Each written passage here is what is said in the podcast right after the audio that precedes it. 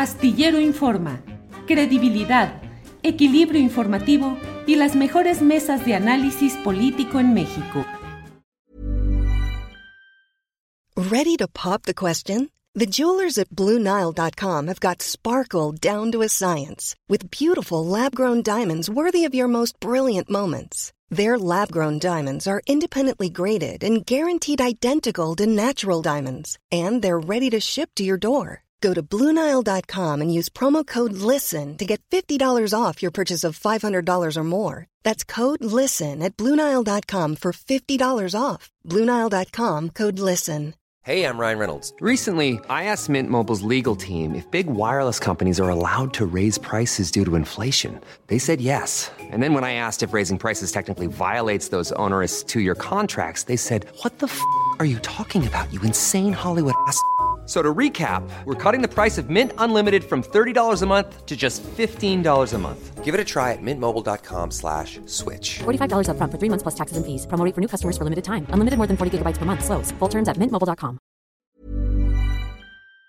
Víctor Ronquillo, buenas tardes. Hola Julio, buenas tardes. Buenas tardes para Lupita y para Ricardo, que imagino se incorporará al ratito. No lo veo por ahí, pero bueno, igual saludos para nuestro público. Sí, Víctor, avisó hace rato eh, Ricardo que traía un problema de movilidad, como luego dicen, había tenido que ir a un lugar y no alcanzó a regresar a tiempo y no pudo, no podrá estar hoy con nosotros Ricardo Ravelo lo señalo y lo, planteo así, porque ¿qué creen? Luego llegan comentarios y mensajes, lo estás censurando, estás pidiendo que esté la voz de Ricardo Ravelo, ya te cachamos. No, no, no, porque ya van uno o dos veces recientemente en el que ha tenido problemas Ricardo. Claro que no. Lupita, Guadalupe Correa Cabrera, buenas tardes. Muy buenas tardes, Julio, Víctor, siempre un placer estar con ustedes. Y bueno, no vamos a poder ver a Ricardo, pero siempre de verdad un placer los jueves poder compartir nuestros puntos de vista sobre seguridad.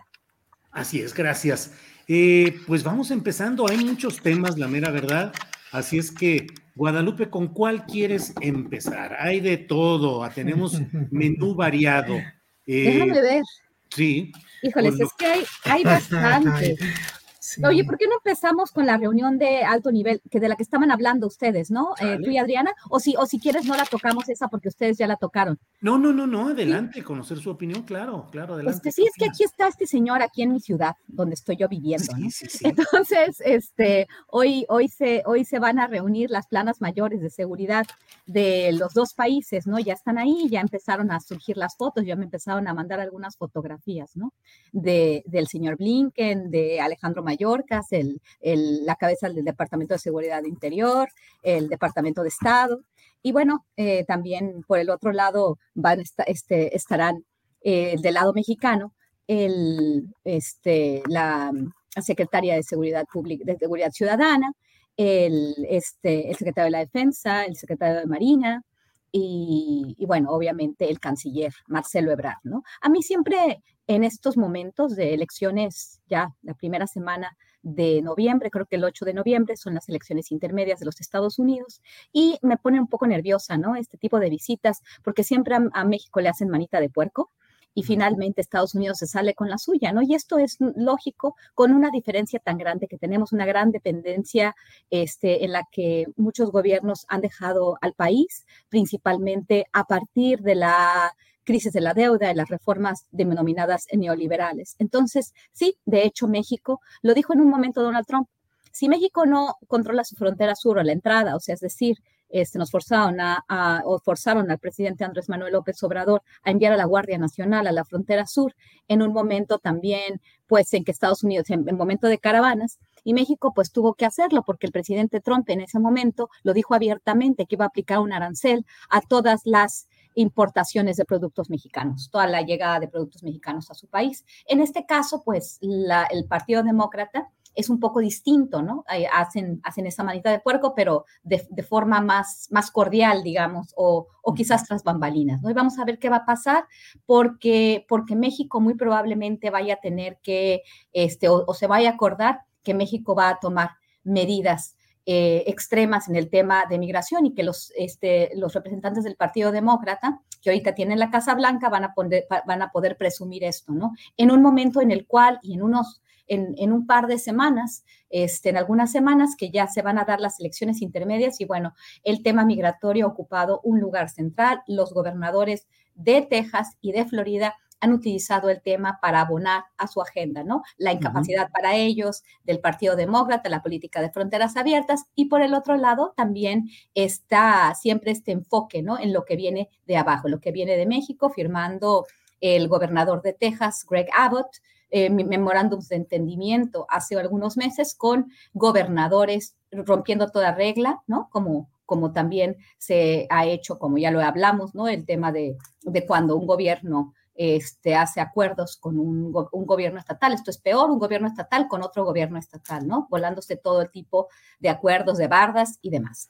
Este, bueno, yo creo que el tema de la migración va a ser clave en este momento. Eh, Marcelo Ebrard ha dicho que, se van a, que, hay que ponernos lo mismo de siempre. ¿no? A mí realmente ya este tipo de reuniones de, de, de seguridad de alto nivel ya hasta me dan flojera, ¿no? El tema del, del, entendimiento bicentenario y el entendimiento bicentenario y las causas de raíz y el tema de las armas, cuando él precisamente sabía que el tema de las armas no iba a fructificar, pero hizo campaña también, ¿no? Entonces, él se siente muy a gusto en los Estados Unidos, a él lo reciben muy bien, esto también va a ser importante, vamos a ver, ya empezaron a salir fotos, ¿no? De, del secretario de Estado, Anthony Blinken, pues allá muy, muy apapachadito con, con este, con, con, con el canciller Ebrard, entonces Ebrard también está utilizando este tipo de imágenes, ¿no? Para avanzar sus agendas Vamos a ver con qué sorpresita nos, nos, llegan, pero creo que el tema muy importante de seguridad, de, migración y a ver qué, qué, qué, va a dar México a cambio de, de, lo que le digan, ¿no? de las presiones que le pongan en cuestión del sector energético, que hay varias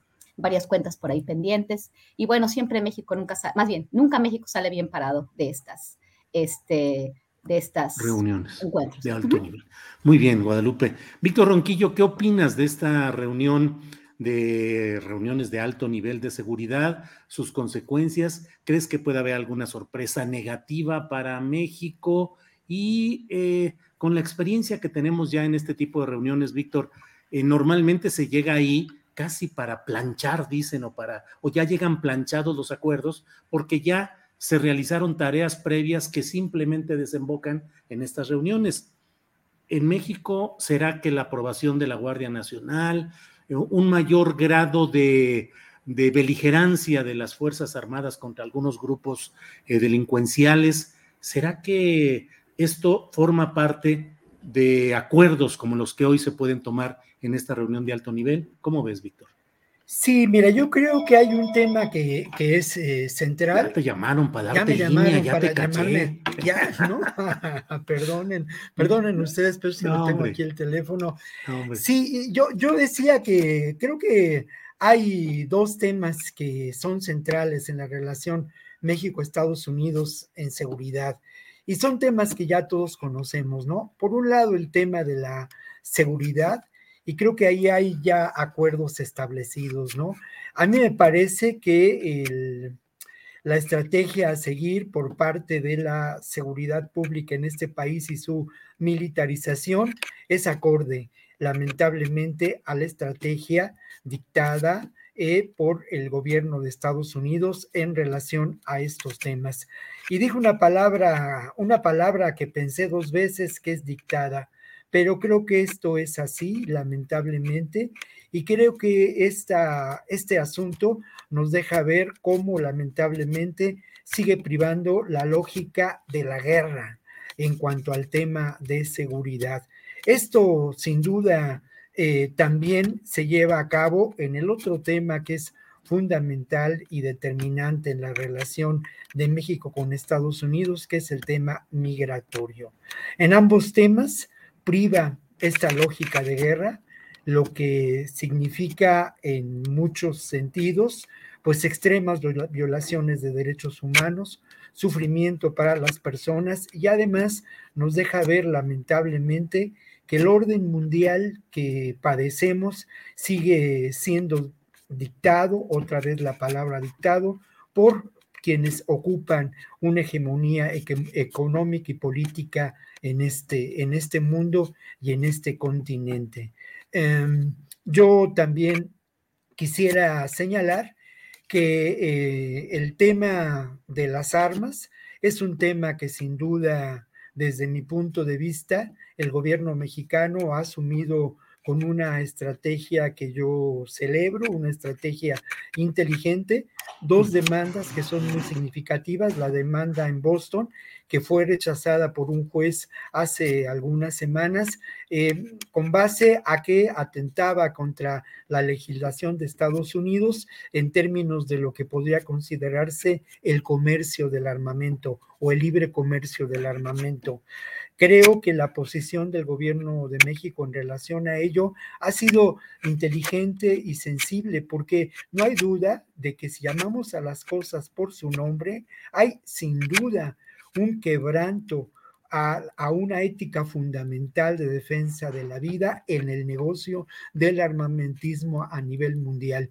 Y esto hay que decirlo así, es un quebranto a un derecho fundamental a la ley de la vida y que está determinado por las ganancias y por viejos atavismos culturales en Estados Unidos que tienen que ver con el colonialismo que ellos realizaron en algún momento dado y por otra parte también con esta sociedad que padece un extremo miedo, como lo, lo hizo ver Michael Moore, Michael Moore en una excelente película sobre Columbine.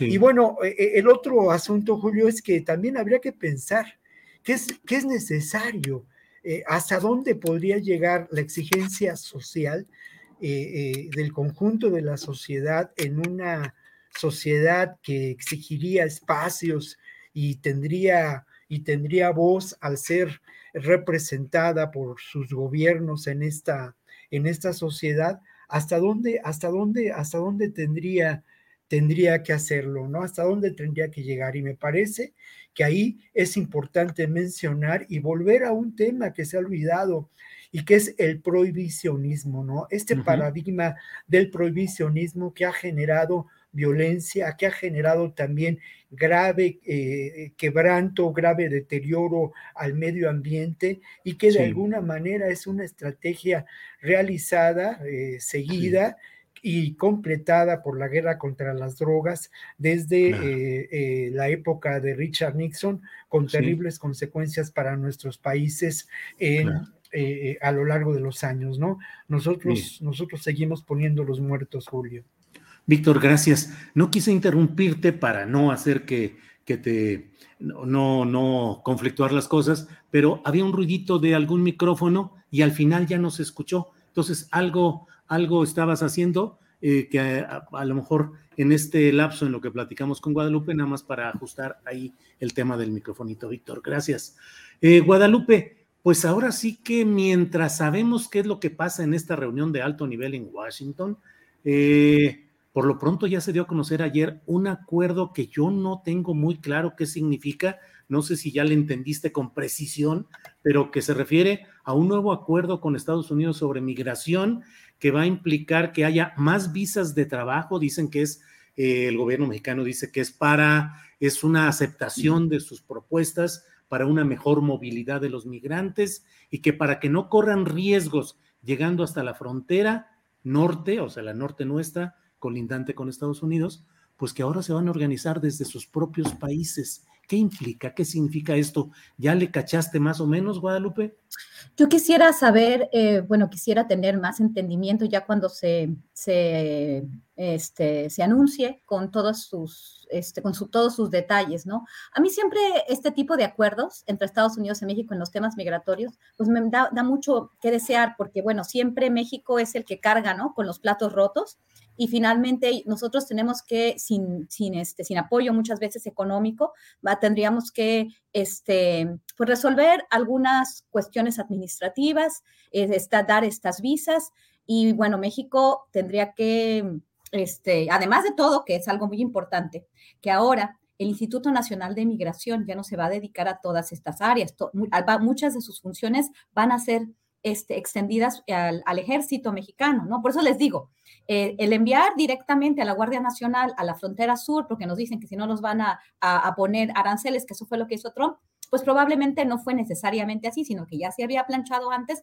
y entonces, de cualquier forma, la Guardia Nacional quizás vaya a tener más acción en las rutas migratorias y esta cuestión de la, del asilo, bueno, va a permitir que México vaya a tener más funciones, vaya a gastar más recursos en hacer estas migraciones ordenadas que le preocupan a Estados Unidos. Sin embargo, eh, independientemente de esto, sabemos que el tema tiene que ver con el tráfico de personas. El tráfico de personas, los llamados coyotes, pero son ya realmente redes impresionantes. Todo este tipo de, de cuestiones más bien me parecen mucha politiquería, porque se dan exactamente a unos días antes de, las elecciones intermedias de los Estados Unidos del 8 de noviembre, y entonces se va a anunciar con bombo y platillo, pero en realidad, si hay trabajos en los Estados Unidos, se les da trabajo por mucho menos salarios a los migrantes. Siempre ha sido así, siempre ha sido una, este, realmente eh, una doble cara, siempre ha sido un discurso tramposo y doble cara. ¿Por qué? Porque los migrantes siguen llegando con o sin permiso y cuando están sin permiso ya los regresan y los deportan cuando ya no les sirven a la sociedad estadounidense. No entiendo todavía cuál ha sido ese acuerdo. Lo que sí he, visto en prensa antes de, de, esta visita había sido un también un mayor papel, es bueno, la, la, de la, obviamente, la Guardia Nacional, la Fiscalía también para hacer unas modificaciones a la ley migratoria mexicana, este, supuestamente para regularizar a varios de los migrantes que pasen por nuestro país, pero que realmente no tengan que, finalmente es lo que México, los Estados Unidos siempre que ha querido hacer, ¿no? Este, que México y los países del sur operen como tercer país seguro y que ellos no tengan que pagar todo este costo, ¿no? De procesar este, los, el, el, el, refugio, ¿no? El asilo a tantas personas. Pero bueno, Todavía no sé este, realmente de qué consta este, este acuerdo y la verdad prefiero esperarme hasta que se haga un anuncio formal y que se digan eh, todas y cada una de, las, de los componentes de este acuerdo. Bien, Guadalupe. Em, bien, eh, no resisto, Guadalupe, antes de, para no dejar el tema anterior suelto. ¿Qué opinas? ¿Cómo queda la posición de México en la exigencia de que no haya tráfico de armas de Estados Unidos a México? Cuando Guacamaya ha dado a conocer informes en los que se muestra que elementos del propio ejército vendían armas a grupos del crimen organizado.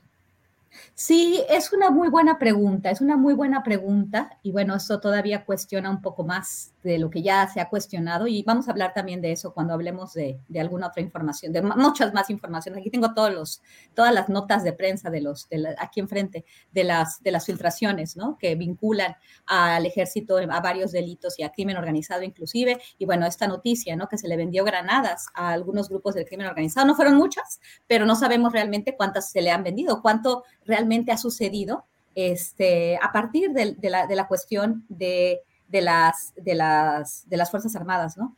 Este, bueno, claro, este tema de las armas, también, como dije, yo, yo no estoy tan de acuerdo con Víctor. ¿Por qué? Es un tema importantísimo, ¿no? Que México se, posicione en el tema de las armas, que haga sus, sus, sus demandas, ¿no? Ante, ante, ante, ante, la autoridad correspondiente en contra de las armerías porque no se ponen este, controles. Pero, pero realmente sabemos, y esto lo sabíamos desde el principio, no, estas, estas demandas no van a prosperar por más que queramos que se prospere. Vamos a poner el tema en la mesa. Lo puso Felipe Calderón, lo puso Enrique Peña Nieto y el que más lo puso en la mesa fue Genaro García Luna. ¿Nos acordemos o no? Y no estoy con eso diciendo que es algo bueno. O sea, es algo que es, eh, eh, ninguna persona que, no, que esté en el gobierno no puede dejar de entender. Pero es tanto el negocio este, ellos tienen tanto poder de lobby, tanto poder en general para elegir, para financiar campañas, que me parece muy difícil que porque México este, demande esto vaya a prosperar, porque hay muchos recursos y además este, las compañías armadoras, este, las, compañías productoras de armas van a decir, ¿y yo qué tengo la culpa de que estos tipos los pasen al otro lado de la frontera, que no, que no cuiden sus aduanas y, este, y las usen para matar? Eso no es mi problema. Y en realidad tendría que ser así. Eso ya se ha, discutido mucho y se discute más en Estados Unidos. En México este, se ha utilizado esto también para decir, ahora México dio el manotazo en la mesa, muy bien por el canciller, y el canciller lo ha usado para, para su imagen pública. Pero en realidad, en realidad sabemos que esto no, o sea, que esto no va a prosperar de la manera en que, en que está puesto, ¿no? Es muy importante poner el tema de las armas, pero ni este gobierno es el primero que lo hizo, ni, y, ni este gobierno ha sido el que ha, conseguido que esto se haga. No por eso voy a decir que no se pueda hacer. Creo que México tiene que negociar en mejores términos. No sé qué es lo que va, lo que va a pasar, pero hay que recordar también, no solamente estas filtraciones, hay que decir también, y eso ya también lo hemos dicho, que no sabemos cuál es el contexto de estas filtraciones, la, por ejemplo, la extensión de estas armas que se vendieron por miembros, también eso es otra cosa. Este, hay que poner todo en contexto, por miembros de las Fuerzas Armadas. ¿Cuántos? Como creo que sí debe haber transparencia en relación a las filtraciones. Este, Crescencio Sandoval se va a reunir con los diputados en su oficina, no va a dar una, una, una conferencia, este, pero debería de haber mucho más apertura. Yo quiero que sepamos realmente cuánto de esta información, o sea, y qué es lo que hay, o sea, lo, que hay en estos, en estos cables, qué, qué ha pasado, este, para poder hacer una mejor evaluación y poder nosotros evaluar este tipo de, de, cuestiones para, para abonar a, las, a los controles que se le debe poner a las Fuerzas Armadas. Esto ya pasó, esto ya hasta el 2028 vamos a tener Fuerzas Armadas en las calles. Y bueno, y ya, y este, bueno, obviamente está toda la cuestión de la Suprema Corte y la inconstitucionalidad de, pues, del, este, del involucramiento, de, más bien de la incorporación de la Guardia Nacional a la Sedena, que es completamente inconstitucional, que no va a pasar, pero sin embargo, aquí estamos. Entonces sí. debe haber más, mucho más transparencia en este sector. Gracias, Guadalupe. Víctor Ronquillo, tiene usted campo y tabla por delante para temas. Mira, está, está el tema que creo que está muy impreciso y por eso nos es difícil abordarlo con claridad de este acuerdo que anunciaron ayer México, Estados Unidos sobre migración, que a mi entender implica de que ya los que quieran entrar a Estados Unidos ya no crucen físicamente, terrestremente por México, sino que sean enviados o por vuelos o de alguna manera que implique decir, ya no vengan en caravana ni los vamos a dejar cruzar porque hay muchos peligros en el camino. Entonces ahora gestionen desde su país de origen y los que se porten bien gestionando desde su país de origen y brincando todo esto, les vamos a dar algunas visas de trabajo. Eso me parece, Víctor, pero no lo tengo tan, tan preciso. Entonces, ahí tienes ese tema. Lo otro que estábamos hablando, el de la cuestión de lo que le pregunté a, Guadalupe respecto a si nos descalifica en estas acciones que buscan frenar el tráfico de armas, los uh, guacamayazos que implican al ejército mexicano vendiendo armas a los narcos. ¿Qué opinas sobre todo esto, Víctor Ronquillo? Bueno, lo primero es que sí, leí también eh, algunas notas al respecto, ¿no? Y sí, la información es confusa, pero más allá de este acuerdo, que seguramente, del que seguramente tendremos mayor información, eh, esto corresponde a una estrategia que se ha seguido a lo largo de los años, es que eh, se corren las fronteras, ¿no? Cada vez más, en el caso de Estados Unidos, hacia el sur. Lo mismo ocurre en Europa se corren las fronteras con estrategias que son eh, militares y se establecen cercos, en ocasiones con, con, barreras físicas. Eh, desde hace ya algunos años, desde eh, esto que menciona Guadalupe, desde esta estrategia seguida por Trump y, y la presión por los aranceles, México se ve obligado a mantener esta estrategia, ¿no? Y esto es, es, es así. Eh, me parece que también resulta enormemente preocupante que el tránsito fronterizo pueda verse afectado. A mí me parece fuera de toda lógica y lugar que pensemos que ese tránsito fronterizo en ciudades como Tijuana, que es eh, eh, el, mayor ejemplo, puede haberse afectado por esta, por esta situación. Y tampoco hay que olvidar que en buena medida, pues ese tránsito fronterizo representa enormes ganancias comerciales para las ciudades fronterizas de ambos países, ¿no? Entonces me parece que la afectación, además de violentar la condición de migración, de volver a la criminalización, de amenazar a los derechos humanos de los migrantes, de no entender que la migración es un fenómeno social, cultural, eh, determinante eh, en la historia del ser humano. Además de ello, pues eh, es fuera, fuera de todo lugar, por lo menos la, información que se conoce. En cuanto a las demandas, es muy interesante eh, señalar lo siguiente, ¿no? la iniciativa Mérida generó enormes beneficios económicos, políticos, a eh, los grupos de fabricantes de armas y a los contratistas norteamericanos, pero también generó enormes beneficios económicos por abajo del agua. Hay información al respecto para personajes como García Luna. No se había llevado a cabo ninguna demanda al respecto, ¿no? Creo que es importante, más allá de que estas demandas eh, lleguen a buen puerto, de que den frutos, ya es evidente que estas demandas tienen un sentido público importante, ¿no? Que en Estados Unidos, no sé si en los medios eh, eh, hegemónicos también allá, pero en, distintas organizaciones estas demandas han sido eh, tomadas en cuenta y se ha acompañado desde distintas organizaciones. Yo quisiera llamar la atención sobre la segunda demanda presentada por el gobierno mexicano hace unos días, ni más ni menos que en Tucson. Y en esa demanda, lo que conocemos por los medios, lo que se dio a conocer, se señala como a Tucson como un centro clave para lo que puede ser la contratación de eh, pues los coyotes dedicados al tráfico de armas. Se habla incluso de lo que es el modus operandi, ¿no? Cómo esas, esas armas se acumulan, cómo pueden ser parte del tráfico hormiga. La demanda se extiende a las tiendas. Eh, hay cuatro o cinco tiendas en Tucson que son señaladas y que participan de esta cadena de tráfico de armamento que beneficia a los grandes fabricantes de armas. Se vuelve a, señalar cómo estos fabricantes de armas actúan con negligencia, cómo no son responsables sin duda de los crímenes que se cometen eh, de facto, pero son responsables no solamente por la fabricación de armas de alto poder, sino por la negligencia con la que eh, venden estos productos, ¿no? Y además se les acusa de la falsa publicidad que llevan a cabo con ello. Me parece que no, que no es eh, válido desestimar estas demandas y también eh, lo, que me, lo que creo que es eh, necesario y que ahí sí la Secretaría de Relaciones Exteriores no ha tenido la capacidad para que esta demanda tenga eco a nivel, a nivel mundial, para que sea parte de las estrategias del gobierno mexicano para oponerse, por ejemplo, a la guerra, a la guerra entre Rusia y Ucrania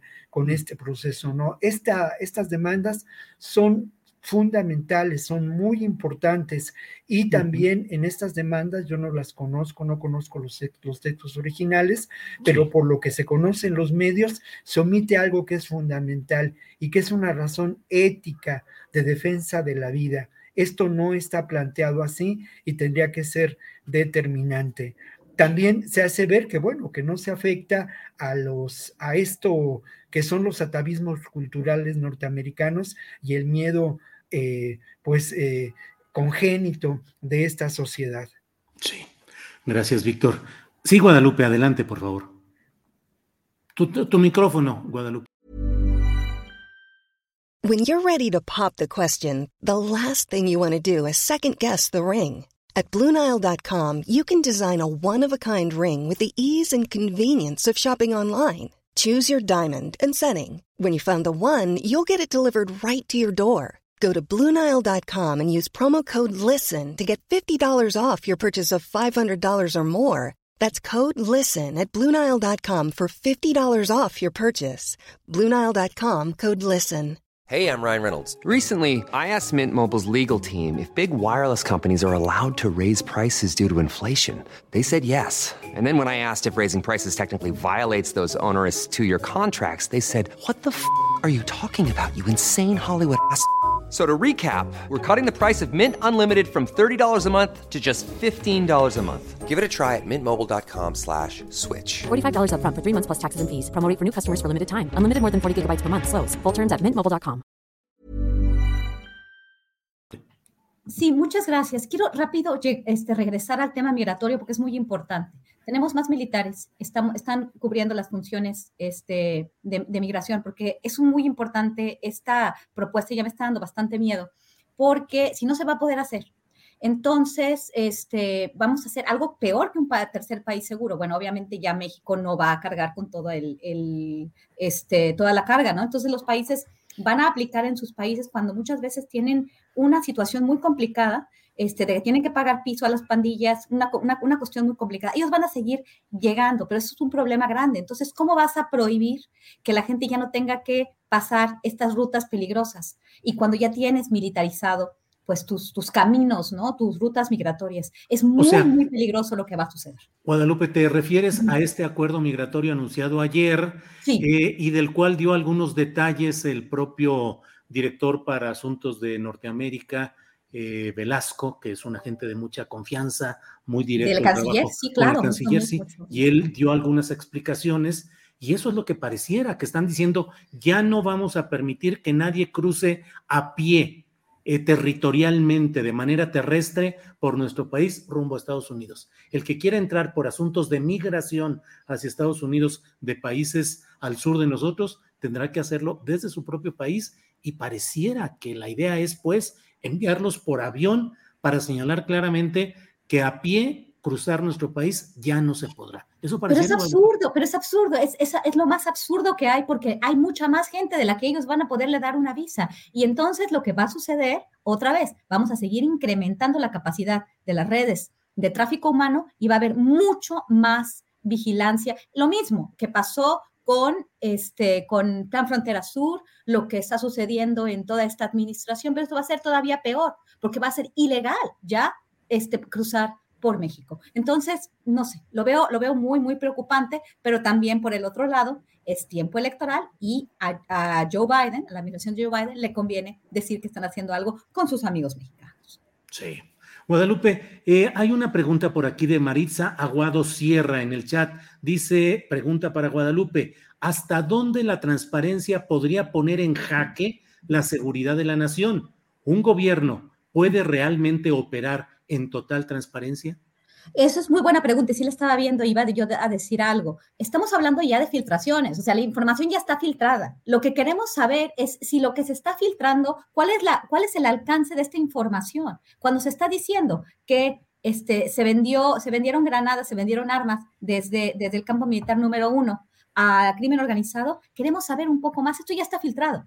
Obviamente, cuando estamos hablando de seguridad nacional, y es también aquí donde no es tan sencillo decir, me están espiando, o sea, toda esta gente de la derecha, la verdad, también se, pasan, es, me están espiando, o sea, espionaje. También es importante, todos los gobiernos, todos los gobiernos tienen un, una, una, este, labor de inteligencia inteligencia o espionaje. La otra vez estábamos diciendo esto, ¿no? Cuando mi mamá me espía, bueno, bueno cuando mi mamá este, está viendo qué estoy haciendo, me está haciendo inteligencia, pero cuando mi novio me está este, viendo lo que estoy haciendo e investigando, hay ese espionaje. Entonces, sí, definitivamente, los gobiernos este, hacen inteligencia, sí este, espían a los movimientos sociales porque hay toda una lógica de contrainsurgencia y esto lo hacen todos los países. Si no, pues ni tenemos Estado, ni tenemos gobierno, ni mucho menos somos un país completamente anárquico, ¿no? O sea, eso es una cuestión complicada cuando dicen, bueno, espió al, Ejército Zapatista de Liberación Nacional.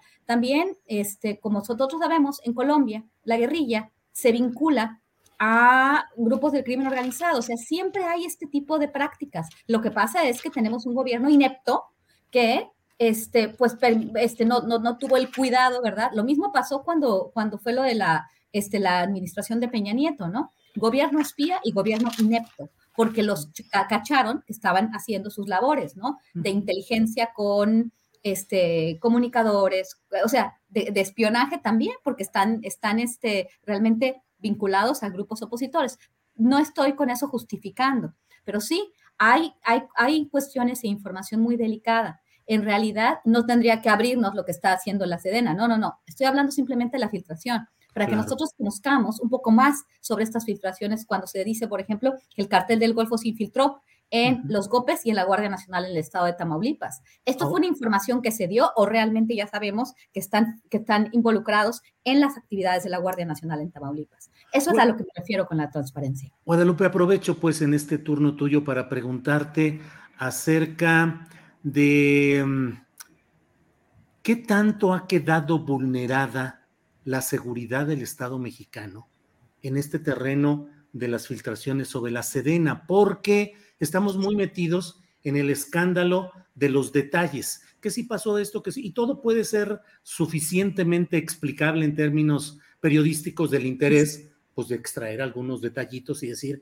eh, lo del STLN, la salud del presidente, bla, bla, bla. Pero en el fondo ha sido expuesto nombres, circunstancias, detalles, eh, acantonamientos, no sé si se diga, los cantones militares, las guarniciones, los detalles de la operación de las Fuerzas Armadas Mexicanas en una cantidad absoluta. Quedamos desnudos en materia de lo que hacen nuestras Fuerzas Armadas. ¿Qué tan fuerte es el impacto, pues, de estas revelaciones en cuanto a nosotros como país, como nación?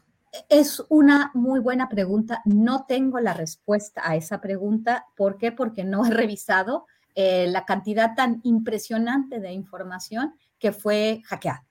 Esto es algo que tenemos que considerar y que sí es un riesgo muy grande a la seguridad nacional porque estamos hablando de información que proviene de la Secretaría de la Defensa Nacional, más allá de los chismes, más allá de los detallitos y de las historias que se están escribiendo. Cada vez salen y salen y salen más noticias que empiezan a preocupar y no entiendo y no sé cuál es la magnitud este, del daño que se haya causado a la seguridad nacional en el país. El presidente lo desestimó, el presidente dijo que pues le habían, este, que lo peor era que sabían lo que ya, este, lo que tenía él en, en, términos de salud, o sea, realmente lo desestimó, lo dejó como si fuera un chisme, pero bueno, cada vez va saliendo más y más y más información y por eso mismo creo que es muy importante esta transparencia. No sé, no podría yo contestar Estamos hablando de archivos de la Secretaría de la Defensa mm. Nacional, pero no tengo la información toda en mis manos, no, la, no tengo la capacidad ni siquiera de poder procesarla. ustedes tienen la capacidad, es demasiada información.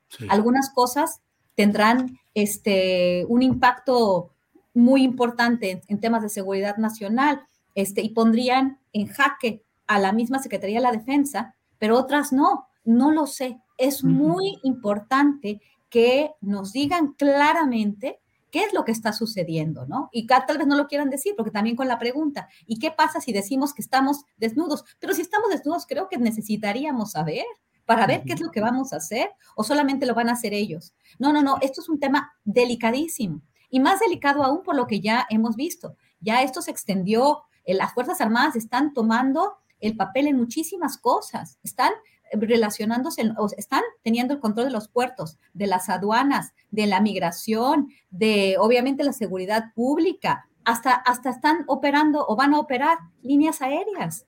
Y que, o sea, y está tan, tan delicado esto, por eso yo siempre he dicho, hay que tener pesos y contrapesos, policías para lo que se debe y no solamente pensar en el narco. Eso es una cuestión muy, muy, muy compleja que debemos de pensar más, debemos de, debemos de actuar con muchísima responsabilidad y el gobierno, en lugar de andar haciendo chistes y decir que la angina de pecho y que no, y que no hay nada, no hay nada más que eso, ¿no? O sea, realmente sí me preocupa lo que pueda haber, pero no lo sé, no sé cuál es la magnitud. Bien, Guadalupe. Eh, Víctor Ronquillo, mm, a la hora de aprobar la continuidad de las Fuerzas Armadas en la Guardia Nacional conforme a este artículo transitorio quinto, eh, se dijo pues que ahora, para conseguir el voto de los priistas y de otros eh, partidos incluso, eh, se dijo que se estaban estableciendo controles civiles y que el propio Congreso le iba a demandar a las Fuerzas Armadas que dieran la información oportuna, suficiente. Es decir,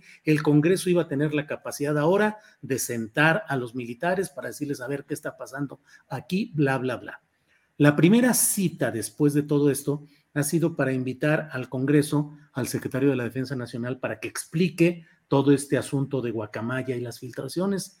Y bueno, según la información que se ha dado, el secretario dijo, vengan al campo militar, vengan a mis oficinas, aquí nos vemos tal día a tales horas. ¿Qué opinas de esa manera de, de precisar las cosas? A veces, como luego dicen, la forma es fondo. ¿Quién recibe? Es decir, el Congreso porque está citando al funcionario público o el funcionario público cita a los congresistas a sus lares, a sus oficinas. Víctor.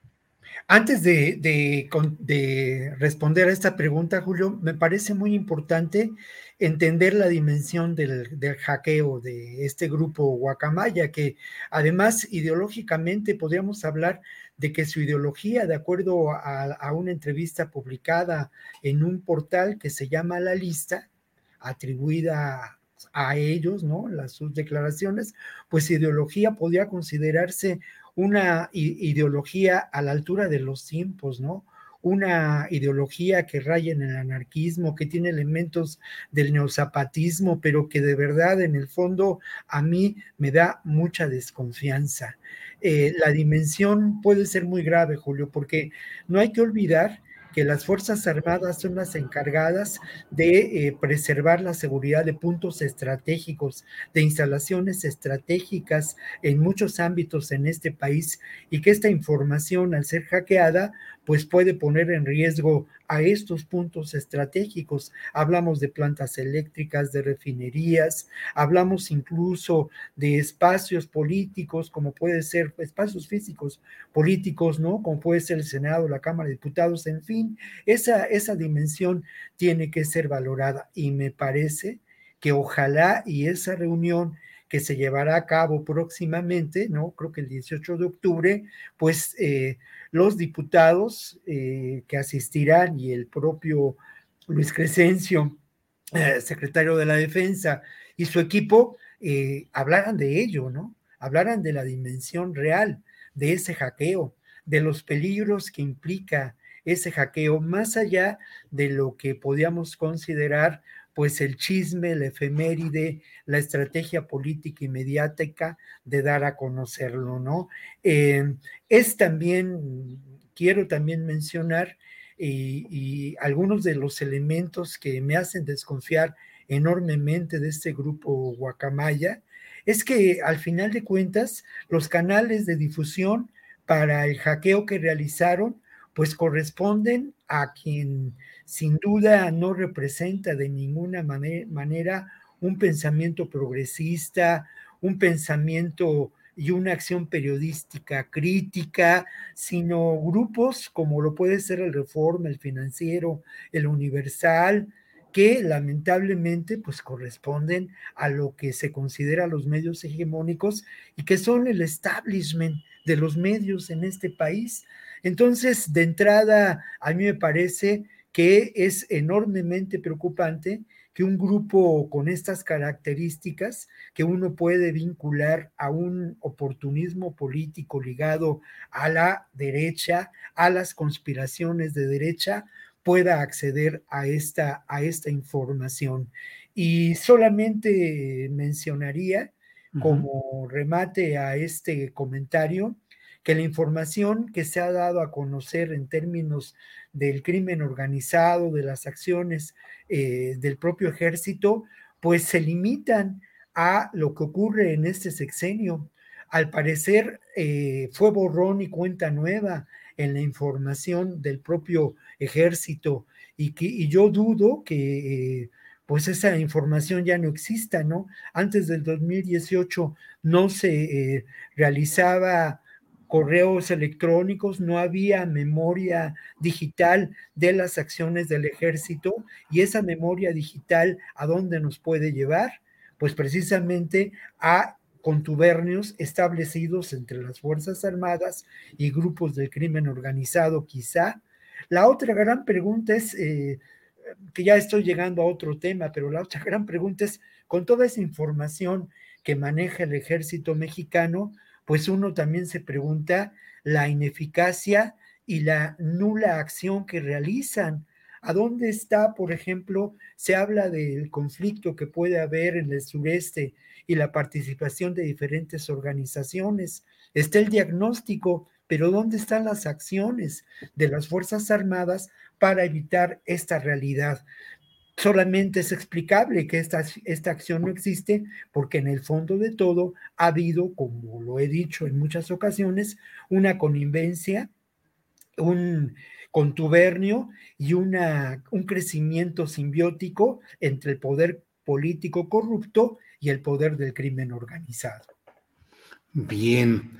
Eh, Guadalupe, sobre este tema de la invitación del secretario eh, general, el general secretario de la Defensa Nacional, Luis Crescencio Sandoval, de que lo invitaron a él a ir a, comparecer ante el Congreso y él los cita en eh, sus oficinas y les da día y hora. ¿Qué opinas? Alguien puede decir, bueno, seguramente es porque ahí a lo mejor tiene material especial, confidencial o para garantizar que no haya algún tipo de filtraciones, pero en fin, ¿qué opinas de esa eh, primera cita que se le da al titular de la Defensa Nacional, luego de que para aprobar lo de la Guardia Nacional se dijo que el Congreso iba a ser el garante de la supervisión y el control de estos temas militares. Guadalupe.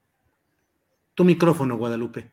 Ah, claro que sí. Pues lejos de todo lo que algunas, algunas personalidades, ¿no? Emilio Álvarez y Casa, Denise Dresser, han estado poniendo en sus cuentas, yo difiero mucho de, mi crítica, pero tenemos que también, pues, tener, externar también una cierta preocupación, ¿no? Este, ¿Por qué? Porque creo que, creo que el secretario de la Defensa, esto fue algo muy fuerte, muy, este, pues que debemos de saber, ¿no? A través de nuestros legisladores qué fue lo que pasó, cuál ha sido el alcance de esta filtración. Y el hecho de que esto sea puerta cerrada y en el campo militar número uno, pues nos habla del gran poder que tiene las Fuerzas Armadas, ¿no? Como hemos dicho antes, pues es preocupante por su capacidad bélica, por las armas de alto calibre, por su capacidad de, de, bueno, por su característica de ser una fuerza represiva. Y entonces aquí como que se da también una señal, ¿no? Ustedes vienen a mi casa.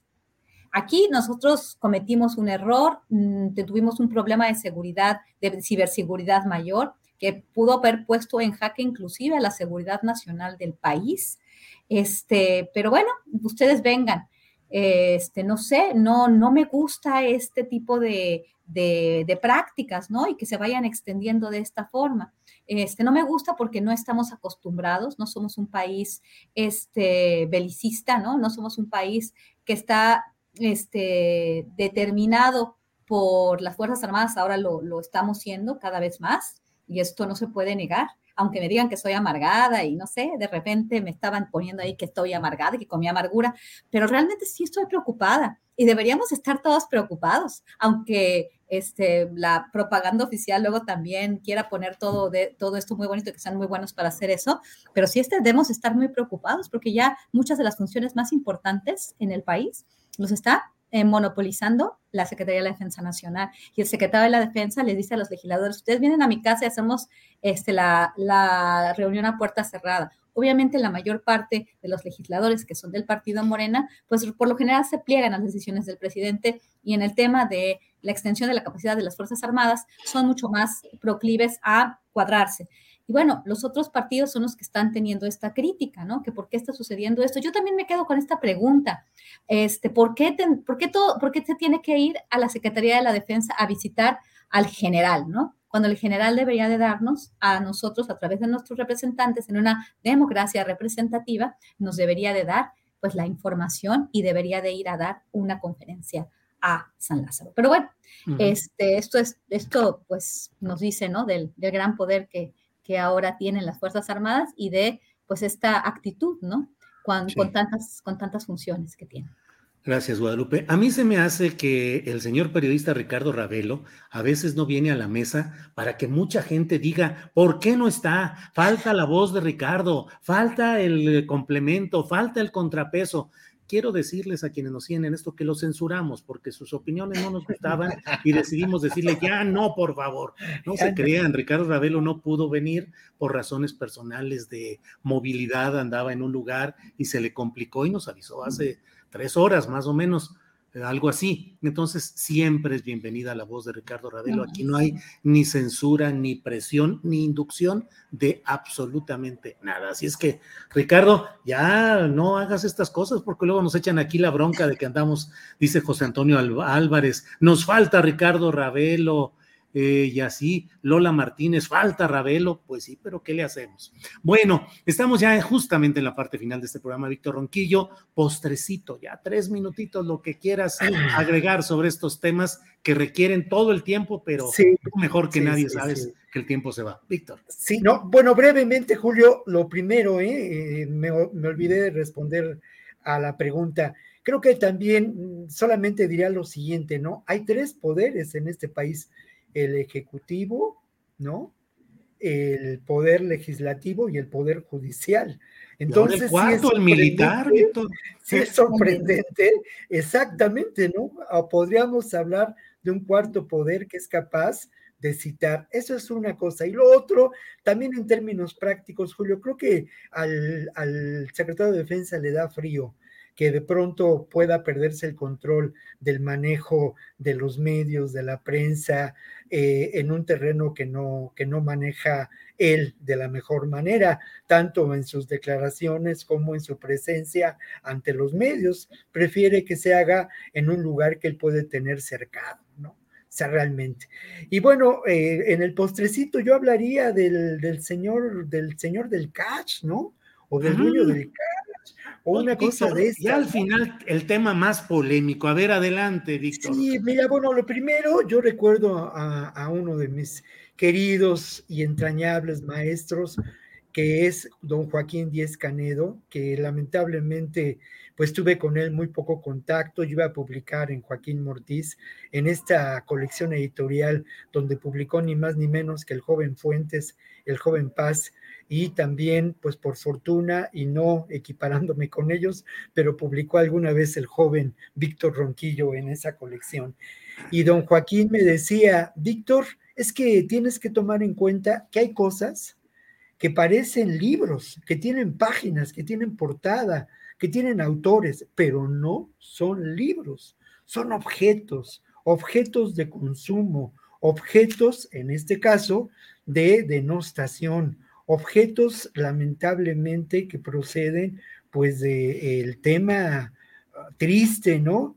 De eh, el rencor, un rencor acumulado a lo largo de los años y de una perspectiva que lejos de ser periodística, es una visión del mundo, lamentablemente, desde eh, cuatro paredes y una ventana, desde el hogar familiar y el resentimiento.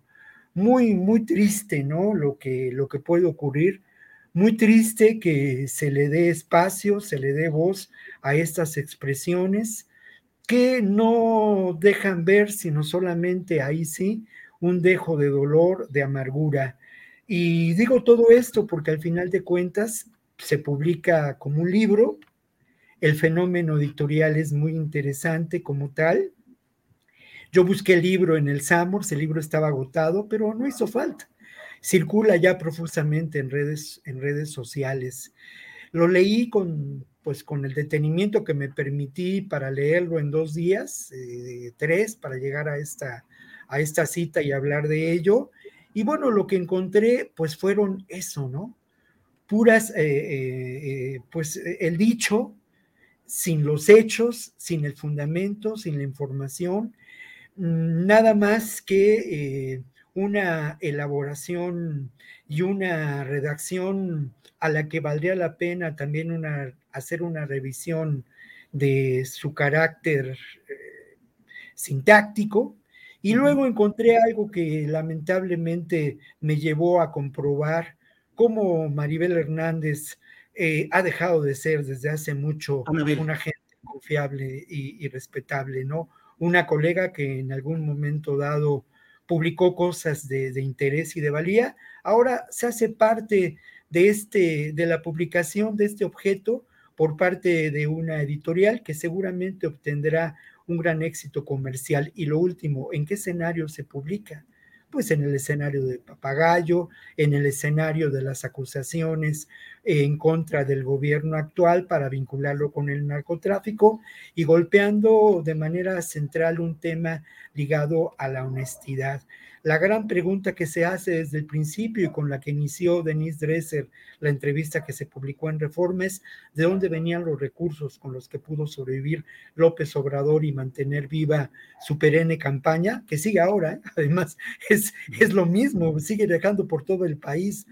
López Obrador, bueno, pues habría que preguntarse ello. Yo quiero creer, y a lo mejor soy muy ingenuo, que tuvo que ver con este proceso de honestidad valiente, con la aportación de muchas personas que simpatizan y simpatizaron desde entonces con ese movimiento y que al final de cuentas... Eh, si no fuera así, habría pruebas. Además, es también evidente el, golpe que se le busca dar a Marcelo Ebrard en algunas de las páginas del libro y a, Sheinbaum también, en fin, es, es, francamente, como lo decía mi maestro don eh, Joaquín Díez Canedo, algo que nos venden como un libro, pero es un objeto que uno no sabe bien a bien de qué se trata, ¿no?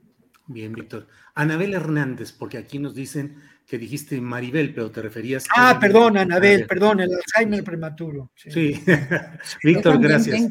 Guadalupe, postrecito, si quieres, sobre el famoso cash o lo que tú desees, eh, postrecito.